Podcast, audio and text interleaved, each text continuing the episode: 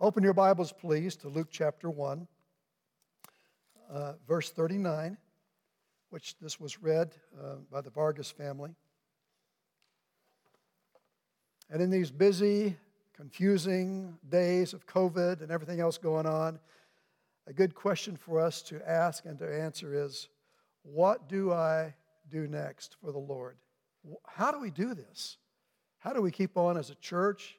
How do I keep on as a brother or sister in Christ to be a person of great hope, living hope? And I see two great examples in this passage this morning. Mary has just heard the announcement from Gabriel that she will have the child Jesus, and he will be the, sit on the throne of his father David. He will be the Son of God. But also in this story, Gabriel says this Even Elizabeth, your relative, is going to have a child in her old age. And she who was said to be barren is in her sixth month, for nothing is impossible with God. Can you imagine Mary, first of all, seeing the angel, but then hearing about her relative Elizabeth? What is going on here? What does she do next? What did Mary do when God spoke to her? She did the next thing. She heard about Elizabeth. This old lady is going to have a baby, and an angel's announcing it. What's going on? And so at verse uh, 39, it says, At that time, Mary got ready and hurried to a town in the hill country of Judea. That's a 100 mile trip. That's like going from Hillsboro to Eugene. And how long does it take to drive from Hillsboro to Eugene, you Oregon Duck fans? Longer than it takes to drive to Corvallis. but two hours, right?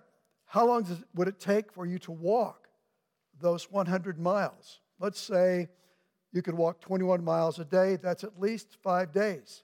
Now, we don't know if Mary was on a donkey or if she walked by herself that 100 miles, but it says she got ready and she hurried. She walked quickly to the hill country of Judea where she entered Zachariah's home and greeted Elizabeth. At that time, what do you do next when you hear? And by the way, Mary, your relative, Elizabeth, has a baby in her womb. Maybe Mary didn't know that. I mean, they didn't have news at the time, but there she goes. Consider Elizabeth. But look at what it says in chapter 1, verse 37 For nothing is impossible with God. Let's just don't brush through that. Let's stop and think about what that means. Nothing is impossible to God. And, and I wrote it down and what it literally means in the message notes that you have, and it's this Every word of God shall not be powerless. That's an understatement. Every spoken word of God has power to accomplish what I meant when I said this. If I say that Elizabeth is going to have a child in her old age, I spoke and creation came about. I spoke and Elizabeth became pregnant. I spoke and now you have the baby Jesus inside of you. Every word that I speak has an intended purpose and it has a power in it that's going to accomplish what I've intended. That's what the angel really said. So, Mary, I'm telling you some words right now that Elizabeth is pregnant. What do I do next? What do you mean? Nothing's impossible with God. Can you imagine this young lady, probably 15 or 16, going down south towards Jerusalem, maybe by herself? She had time to think about a lot of things on that hike, didn't she? I find in my morning walk, that's when I have a lot of thoughts and, and I hear the Lord speaking and words coming to me and creativity is happening there. And that, but for five days, walking straight, I don't know if I'd be that creative or not, but she had a chance to listen, a lot of, to think about the promise that Gabriel had given to her. That I spoke, and it is such. So is is she really pregnant? They had no pregnancy test in those days, no no uh, Walgreens to get a pregnancy test, right? Is this really happening inside of my womb? I'm pregnant now with this person I'm going to name Jesus. And Joseph, how is he going to handle this information and this news? She keeps walking, thinking about what's happening. Every word of God shall not be powerless. And when I return home from seeing Elizabeth, how shall I face my family? This little small village of Nazareth. And all of my friends will think that I've been an adulteress, or maybe I'll be stoned to death. But all those thoughts, don't you think? She had time to process what she had seen, the angel, what she heard, and now Elizabeth, can this be true? And I wonder how Elizabeth is doing. I mean, what do you think she is? 60 years old? How many people do you know at 60 have been pregnant? I don't think many. I don't know. I, you tell me, ladies, what the age is when you can stop having babies. That's how old Elizabeth was. She was older than that. And how can I help her in her last three months of pregnancy? In fact, we read on that Mary did stay those three months because Elizabeth was already six months pregnant when the angel Gabriel came to Mary. During that time, I think it's when the angel of the Lord came to Joseph and said, Let me tell you about Mary. She's going to be pregnant. And you haven't had sex with her yet. Your marriage has not been consummated. And Joseph thinks, What shall I do? Shall I put her away? Shall I cover this up? And the angel spoke to him and said, This is a God thing.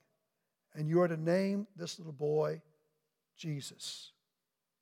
So when Mary returned, Joseph was prepared to receive her into his home and to take care of her, not to put her away.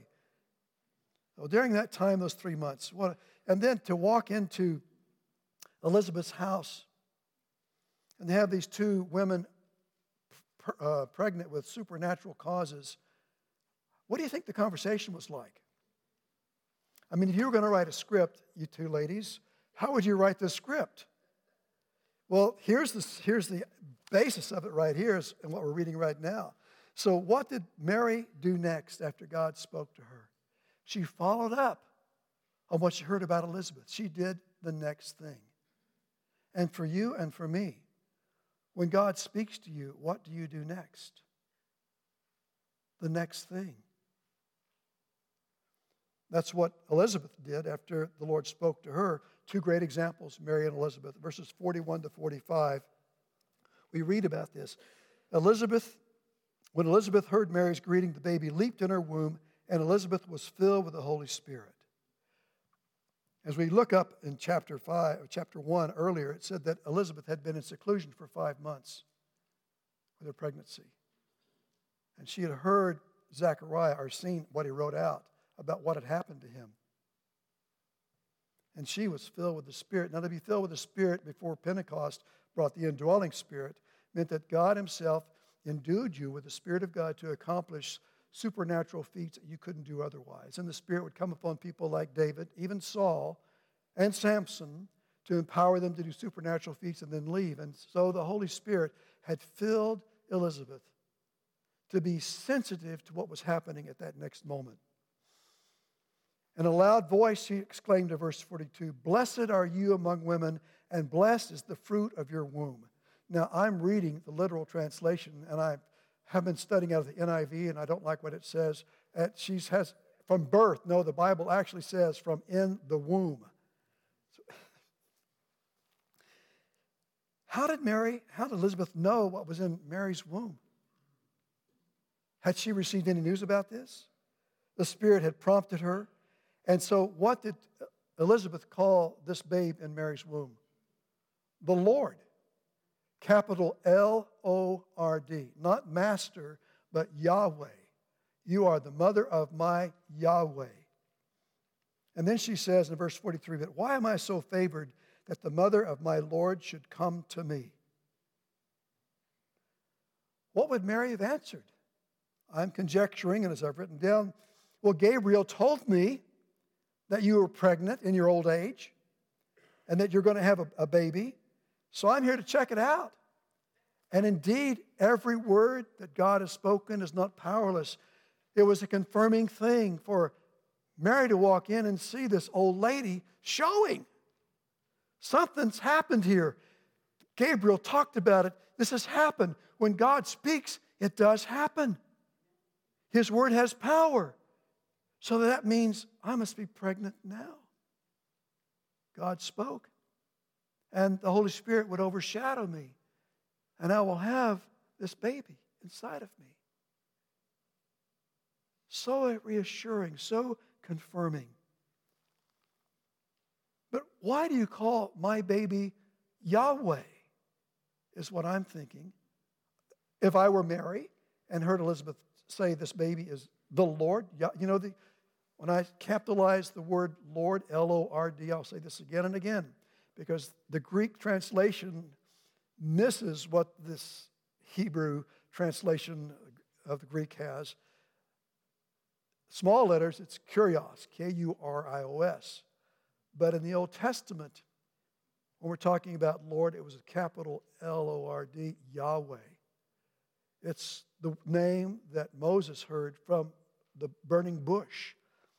It is Yahweh, the self existent, self sufficient, eternal, infinite, omnipotent, omnipresent, all powerful God. It is Yahweh who speaks and the world was created. And now he's become flesh, Yahweh. And that's our confession that Jesus Christ is L O R D, capital letters. He is Yahweh. He is God. I and the Father are one. So, using my hopefully sanctified imagination, I've tried to fold into this message what happened to Zechariah in Luke chapter 1, verses 5 to 25. So Elizabeth tells her story, and I'm going to try to tell the story from Elizabeth's perspective. So bear with me, everybody. Mary, dear, let me tell you a story you're going to have a hard time believing, but here I am pregnant. Zachariah and I have been praying for a long, long, long time to have a baby. In fact, we prayed so long that we finally just gave up praying. And yet, God answered our prayers when we were no longer praying and I became pregnant. Let me tell you that happened. One day, Zechariah came back from his uh, routine of working in the temple, and he, by lot, was chosen to burn the afternoon incense in the Holy of Holies, the holy place. So I walk in to burn that evening, and to be chosen by lot to walk into that Holy of Holies was a sacred honor that fell to Zechariah. And as he was burning that, sacri- that incense, Gabriel stood to the right side. This is not what I was expecting. In that smoke, here is the angel of the Lord, and he spoke to me. And so he came back from his priestly duty, and he couldn't talk. He couldn't move his tongue, but there was a twinkle in his eye. You know what I mean? And so he wrote out the story of what happened to him when he was burning the incense. The angel's appearance was not as amazing as the message itself. We're going to have a baby. And we're going to raise him as a Nazarite, like Samson had the Nazarite vow. Long hair, no touching any kind of fermented drink or, or the vine of any kind. He has a special purpose in life.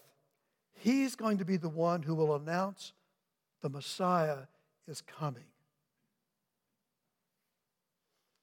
The last time God's prophet spoke was Malachi, 400 years earlier. Now, 400 years is a long time. 400 years ago, I think it was Captain Cook or somebody was found uh, Plymouth Rock. It was there that the 400 years ago, King James Bible was written. 400 years ago, America wasn't yet, was not yet organized. 400 years since the last prophet actually spoke. And Malachi's last prophecy was this See, I will send you the prophet Elijah before the great and dreadful day of the Lord, capital Lord, comes. Before he comes back, Elijah will appear. He will turn the hearts of their fathers to their children and the hearts of the children to their fathers, or else I will come and strike the land with a curse. And then Gabriel told me, Zechariah, that our son, our son will be that one. He'll be a joy and a delight to you, and many will rejoice because of his birth. And he'll be great in the sight of the Lord, and he will never take wine or other fermented drink, and he'll be filled with the Holy Spirit while still in his mother's womb. And yes, that's exactly what the Greek text says. Not from birth, but even in the womb, this person filled with the Holy Spirit, which to me goes with the sanctity of life, that life begins at the moment of conception, right? As so states our church bylaws, by the way. We believe that at the moment of conception, that is a real person. And John is such a one. And only a person can be filled with the Holy Spirit. And that's what the angel said to Zechariah. Even in Mary's womb, he'll be filled with the Holy Spirit. Right now. And in Mary, look, see right here in my belly, spirit filled baby. Just want to tell you, not bragging, but that's the truth. because his word accomplishes what he intends. Every word of God is not powerless. And God speaks, and the miracle happens. God is able to complete every word he speaks about the future, about John, about Jesus, and about you. The angel prophesied, Mary, that many of the people of Israel he'll bring back to the Lord their God, and he'll go before the Lord in the spirit and in power of Elijah to turn the hearts of their fathers to the children and the disobedient to the wisdom of the righteous to make ready the people prepared for the Lord. This John is in my womb. Messiah is coming soon.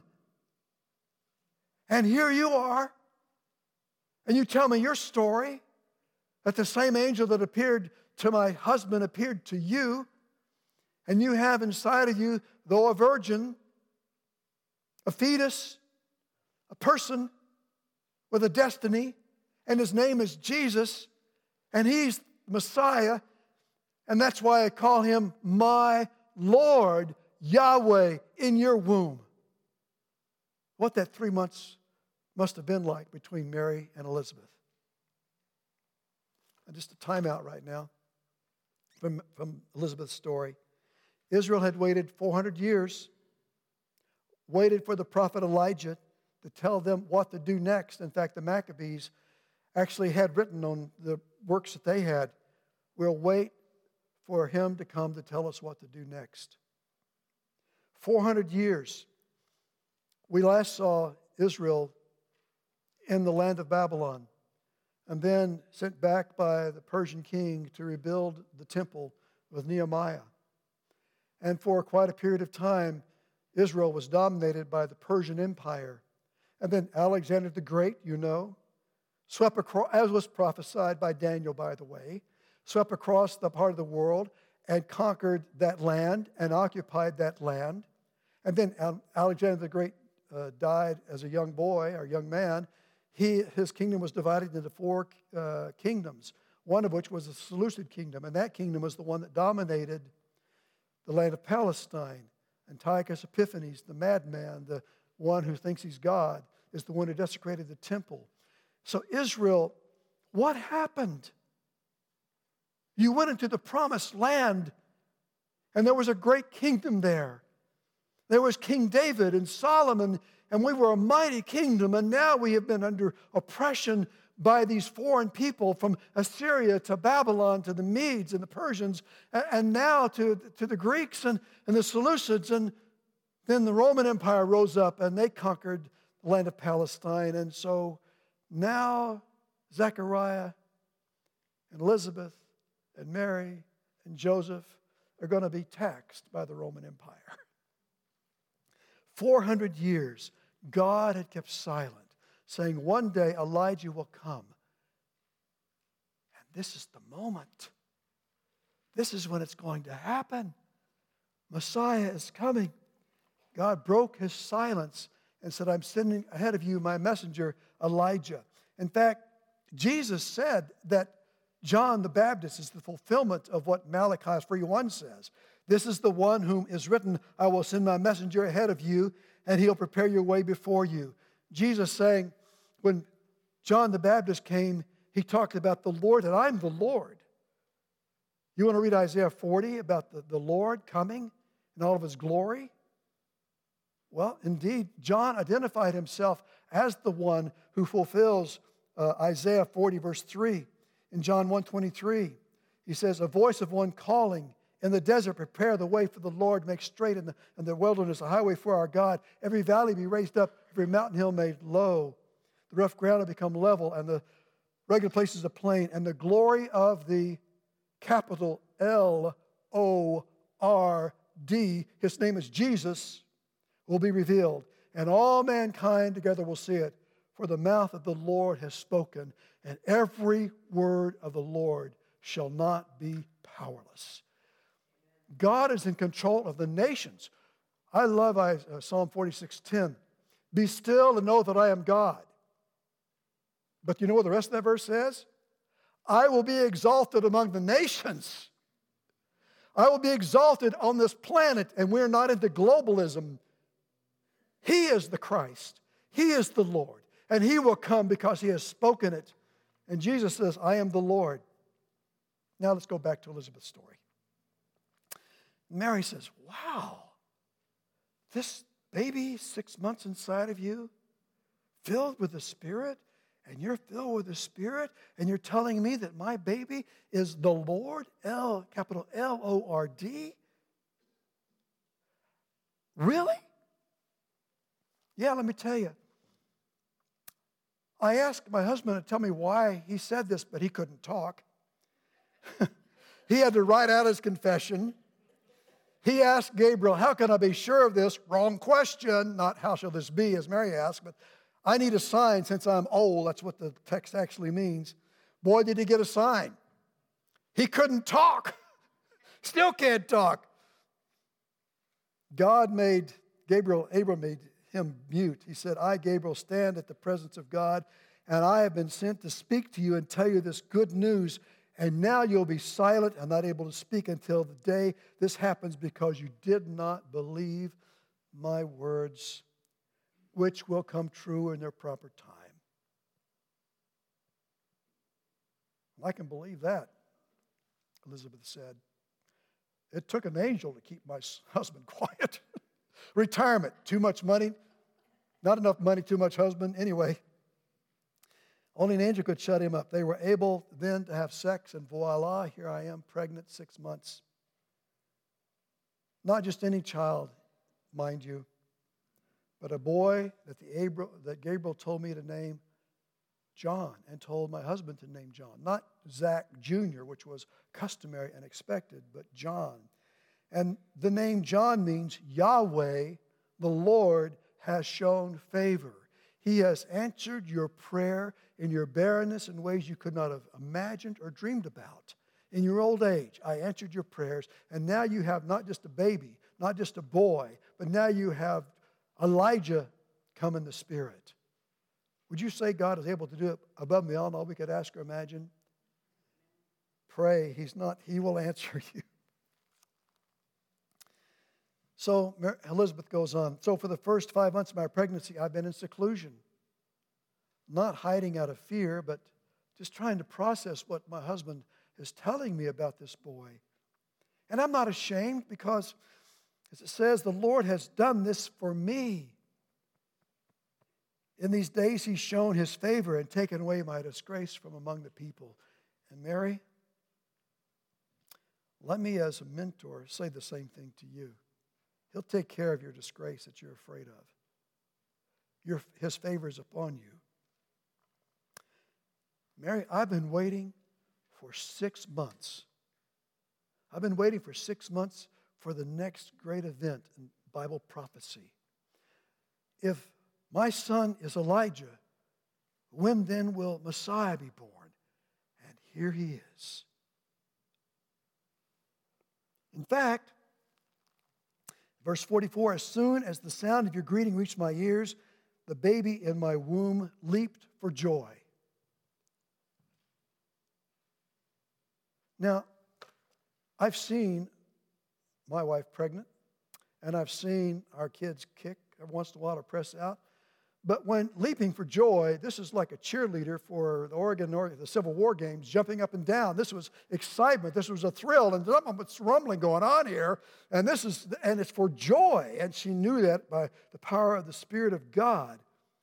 A fetus, I've read somewhere, was the first one to leap for the joy of Christmas. Fetus to fetus. In fact, I initially titled my message that, that John in the womb celebrated Jesus in the womb that day. This is not fantasy. Especially as we look at the Supreme Court going on right now, and uh, Justice Sotomayor says that, you know, brain dead people can sense pain when you punch them, as a fetus is some kind of brain dead blob. God help you. God help our country. These are people. Leaping for joy, John did. Hearing the voice of Mary through Elizabeth's ears. Filled with the Spirit, he jumped for joy. For the angel said, Nothing is impossible with God. Every word of God shall not be powerless. In verse 45 in Luke 1, it says, Blessed is she who has believed what the Lord has said to her will be accomplished. And blessed are you when you believe that what the word of the Lord has said to you will be accomplished, my friends. There is a blessing in this. When we start in January, we'll start going through the Beatitudes, the blessings. So believe to be blessed, trust and obey. For there's no other way to be happy in Jesus but to trust and obey. It's like this the path like this is straight, and on that path, there is God's blessings. But if I wander off the path into the pews, I'm out of God's blessing. Not that I've earned His blessing, but get back on the path. Trust and obey what He said for you to do and for you to become, because every word of God has power in it to accomplish what He designed you to be. Which brings us to the conclusion of this little episode here of three months with Elizabeth and Mary. Look, get their great examples. Mary did the next thing after she heard the angel Gabriel, and so did Elizabeth. And here they are before us that when you hear him speak to you, act on it right now. How are we to respond to God's word this morning? What do we do next? God loves you, and He really does have a wonderful plan for your life. That's an old statement from back in crusade days, but it's the truth. He loves you, and He has a marvelous plan for you, a design. Every human being, not just John the Baptist or Jesus, our Savior, but us. Every human being has a purpose that God, when He, when he brought you into life for you, Oh, don't abort it by disobedience. Don't abort it by ignorance. Don't abort it by selfishness. Speak, Lord, your servant hears, and follow. You do have a purpose. As I said, I love Psalm 139. Where shall I go from your presence? Where can I go? You know, everywhere, Lord. But in verse 13 and 18, it says, For you created my inmost being when a child is conceived, you created my inmost being. You knit me together in my mother's womb. I praise you because I am fearfully and wonderfully made. Your works are wonderful. I know that full well. My frame was not hidden from you when I was made in the secret place. John's frame was not hidden from the Lord in Elizabeth's womb in every pregnancy, we have a precious person that God wants to bless and give them fruitful life and a purposeful life. This is not just some specific statement. I've read that some liberal theologian. That's just, just for them, sowing the Holy Spirit's work. No, this is every person. When I was woven together in the depths of the earth, woven is like quilters. You're close to that when you weave together, but it's actually making a fabric, weaving it together. He is the one who weaves us together. And there are some people, because of, of physical disformity, or what do you want to call it, they are valuable. Everyone. I don't understand the purpose for that, but God, you know. They're not less valuable because they're not able to function like me. And even in old age, they're still valuable. They are people, God's creation. And then I especially look at all the days ordained for me were written in your book. So the Lord has a book, and it has your story in it. Every day, His story is being written in your life. You turn the page. Lord, what's the next thing for me to do? What do you have for me next? Doesn't it say that? Before one of them came to be, as he did for Jeremiah. We read that in chapter 1 of Jeremiah. The Lord had intentions for him as he does for you. Oh Lord, how precious are your thoughts, oh God. How vast the sum of them. Billions and billions of people he created because he wants them to know what it is to experience his love and his goodness. Were I to count them, they would outnumber the grains of the sand. I don't think that's an exaggeration. And when I am awake, I am still with you. You still have me, Lord, in the palm of your hands. So, may I ask you this morning, online, here in the auditorium, what is God's purpose for your life? When He saved you from God's wrath, when He saved you from death, He also salvaged you. God is the great salvager of broken lives. Were I to find an old 1955 Chevrolet in some garage that had not been propped up and it was rusting out in the tires and so forth, I would talk to someone who was a salvager of cars can make them new to make it work like it's supposed to, to make it be exactly what it's like to be. And God is doing that in our broken lives now. He saves you to salvage you, to be a person of purpose and beauty, His love, and to be recipient of all of His grace and mercy. He's come to salvage our brokenness. Thank you, Lord, for that. I'm not making this up. Here's what the Bible says in Ephesians chapter 2. It is by grace you have been saved. You, you, did, you couldn't earn this.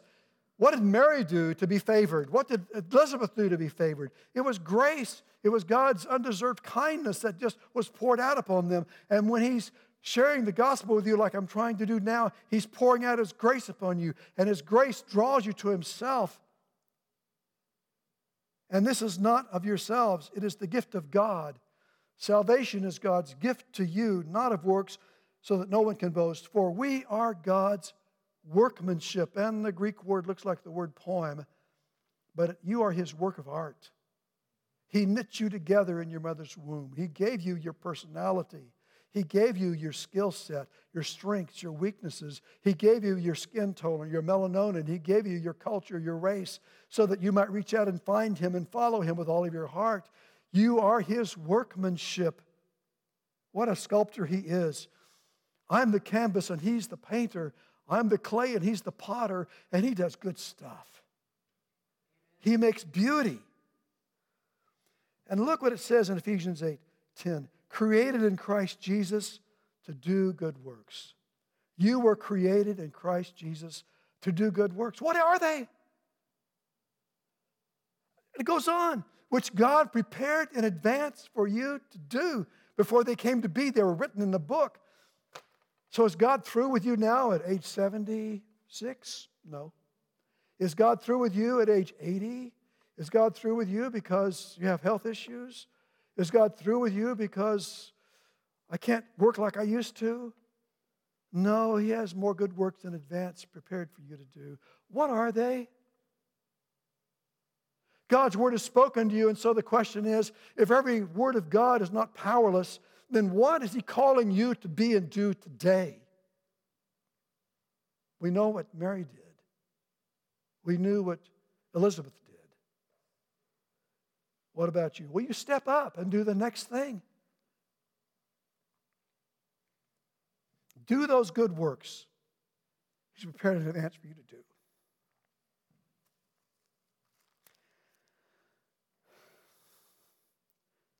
On September the 19th, 1985, I wrote that date on the margins of Psalm 90. And under that, I said, anticipating my dad's death.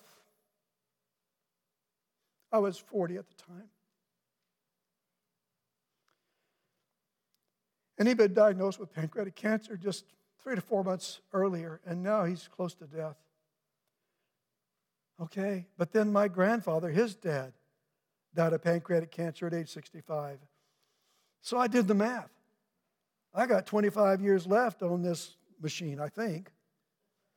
So, how am I going to spend these next 25 years doing the good works He prepared for me in advance to do? There's an urgency there.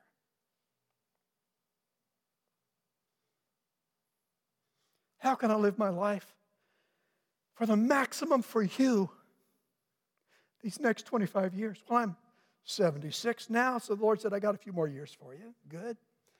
But I, I read Psalm 90 and I saw verse 12, and I underlined this that same day. Teach us to number our days aright, that we may gain a heart of wisdom. Wisdom is knowing how to do what you asked me to do. Lord, this is my prayer. Teach me to number my days, 25 years of them. Now be careful when you pray that. Because those next 25 years were some of the roughest times of our lives, right, Judy? My life changed big time in ways I could have never orchestrated or wanted to be a part of. Hard times, those crucible times that crush you, that break your heart, that disappoint you. I don't want to do this anymore. But, Mike, I've prepared good works for you to do in advance, so follow me, take the next step. And I can remember many times all I could do is beg the Lord, take this cup from me. Oh, I don't want to be prone to self pity. And I'm certainly not like Jesus, nor are you. But there are those times, aren't they, when you're in the garden and you say, I can't take this anymore. Elijah felt that way, right?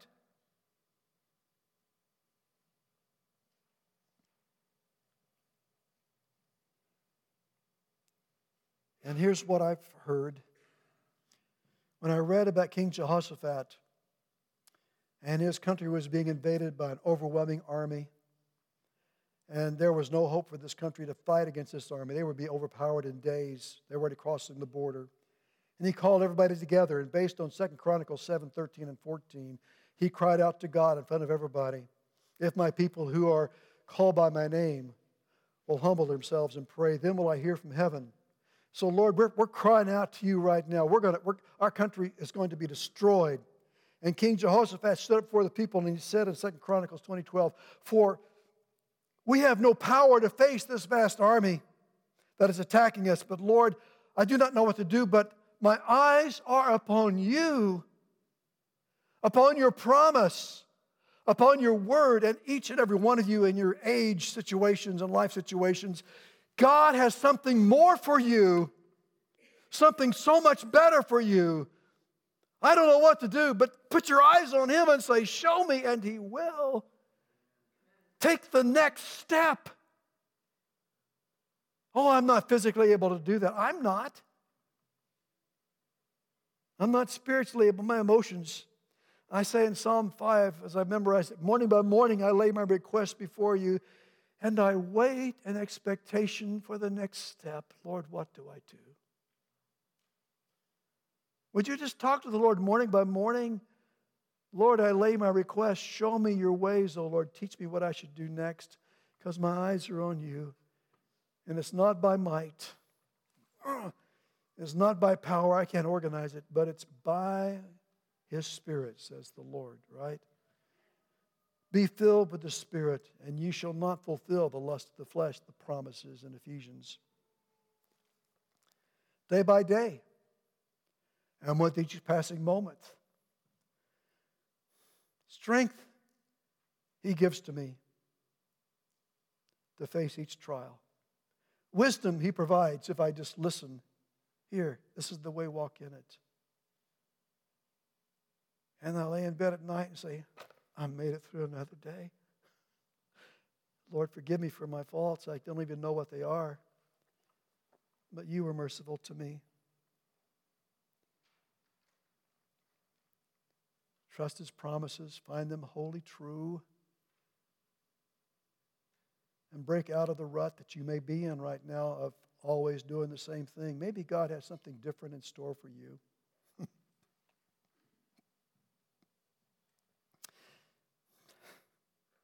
was a year ago last year, December the 6th, I retired from church. I just want to share this with you. And I was so glad on December the 6th I wouldn't have to be a part of another church service at Christmas. After 50 years of doing Christmas, I'm kind of like a break. And I said, and I won't have to do another budget ever again for a church. Lord says, another lap around Mount Sinai. Okay, I'm trying to learn how this works. He will surprise you if you ask him, Lord, speak, Lord, your servant hears. And when he speaks, I better get with it. In his hope and strength, and the same with you. We're in it together. Now, one last thing, especially online. I'm looking out here and analyzing who's sitting out here looking at you and trying to remember your names without your mask on. Some with your mask on, that's fine too. Have you ever responded to God's first word, His first invitation to you to place your faith in Him alone as your Savior? Have you ever responded to the gospel Start there. They ask him, Jesus, what must we do to do the works of God? And Jesus responded in John 8 29, the work of God is this. You want to do the work for God? Here's the first thing to believe on the one that God has sent. Believe in me. Not by works, but by faith. You see, salvation is the gift of God. Jesus is the gift we are to receive to save us. How? John 1 12 and 13 says, Yet to all who received him, to those who believed in his name, those he gave the right to become the children of God. Are you a child of God? Have you received Jesus as your personal Savior today? You say, Lord, I, I can't do anything except believe in you. Well, then do that.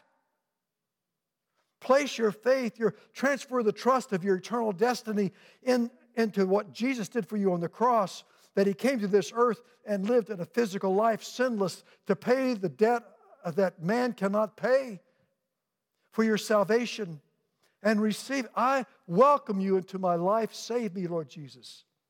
And you can do that by praying right now. So, would you just bow your heads with me and pray?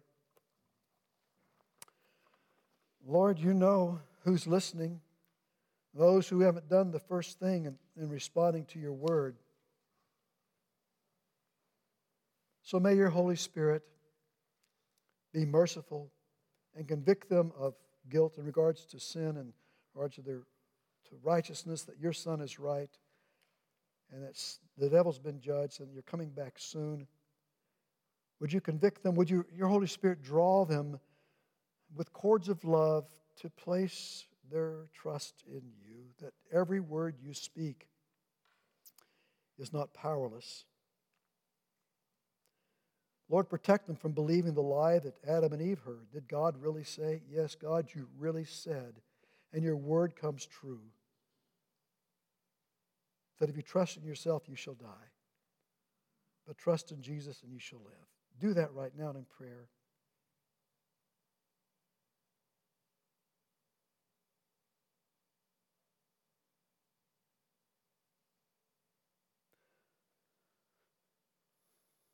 Lord, send people into the lives of those who've prayed today, that they might have that conversation like Mary and Elizabeth had, that confirming word to realize that Christ has been born in them. In Jesus' name.